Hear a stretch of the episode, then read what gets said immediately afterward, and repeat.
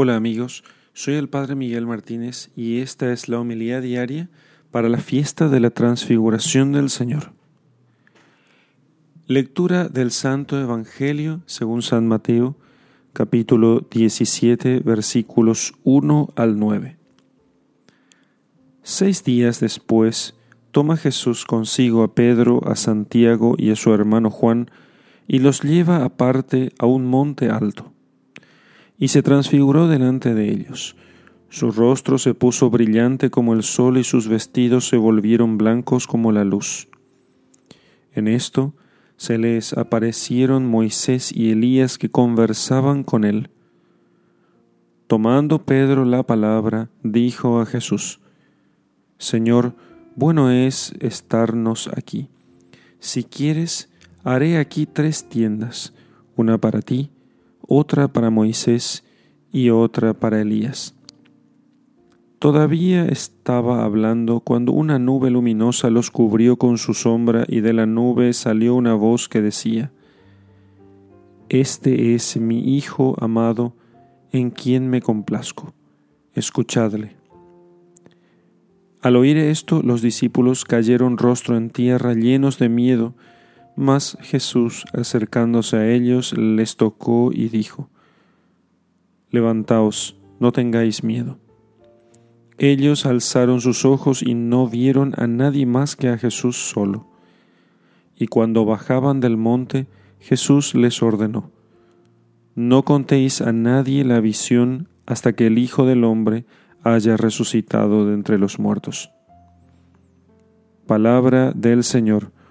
Gloria a ti, Señor Jesús. El evento de la transfiguración de nuestro Señor es un evento importantísimo en la vida de los apóstoles. Ellos estaban con muchísimo miedo porque estaban yendo a Jerusalén y recordemos que los discípulos no querían que Jesucristo fuera a Jerusalén, principalmente Pedro, que no quería que ni siquiera se hablase de, de, de la pasión porque estaban... Eh, estaban inundados de miedo de perder a su maestro.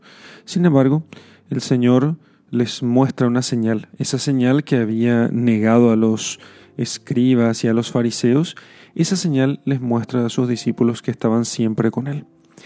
Y se muestra entre Moisés y Elías por diversas razones. En primer lugar, porque decían que era un transgresor de la ley, y no, no era ningún transgresor de la ley, al contrario, era un fiel cumplidor de ella y quien quería llevar la ley a su perfección. Por eso se mostró con Moisés. Además decían que era Elías o Jeremías o alguno de los profetas que había resucitado. No, ninguno de ellos. Ahí estaba Elías a su lado. Así sus discípulos sabrían que él no era ni Moisés ni Elías. También quería con esto mostrarle a sus discípulos que no tenían que tener miedo a la muerte, esa muerte de la cual, como dice San Lucas en su Evangelio, de la cual estaban hablando con Jesucristo, porque Moisés se presentó delante del faraón y puso así en riesgo su vida, y también Elías se presentó a Acab, y así también él, delante del tirano, no tuvo miedo a la muerte. Por otra parte, también con esto quiere manifestar el Señor que es el Señor de vivos y muertos. Por eso trajo a Moisés, que había muerto en, el, en la cumbre del Pisga, como dice la Escritura, pero también trajo a Elías, que no había muerto aún y que había sido llevado vivo al cielo en aquella carroza de fuego. Así entonces el Señor quiso enseñarnos numerosas cosas. También nos quiso enseñar que para ir a las cosas de arriba era necesario que dejemos las cosas de la tierra, o si no, no podríamos comprender las cosas del cielo. Por eso aquel encuentro de la transfiguración fue en la cima de un monte, y allí llevó a sus discípulos, a Pedro, a Santiago y a Juan. Pero Pedro no había comprendido, no había comprendido aquello que veía, y quiso en cierto modo crear una especie de reino en la tierra. Pero el Señor les reprende diciendo: Este es mi Hijo amado, en quien tengo mis complacencias. Escúchenlo, escuchen su palabra, escuchen sus enseñanzas, escuchen lo que Él tiene para decirles. Él es la verdad.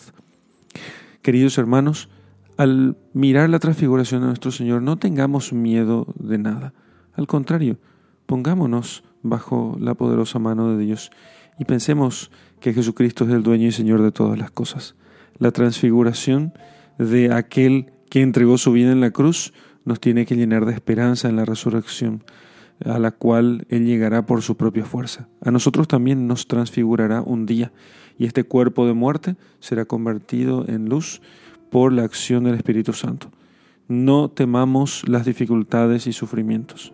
Al contrario, luchemos y perseveremos por Cristo, y Él nos recompensará.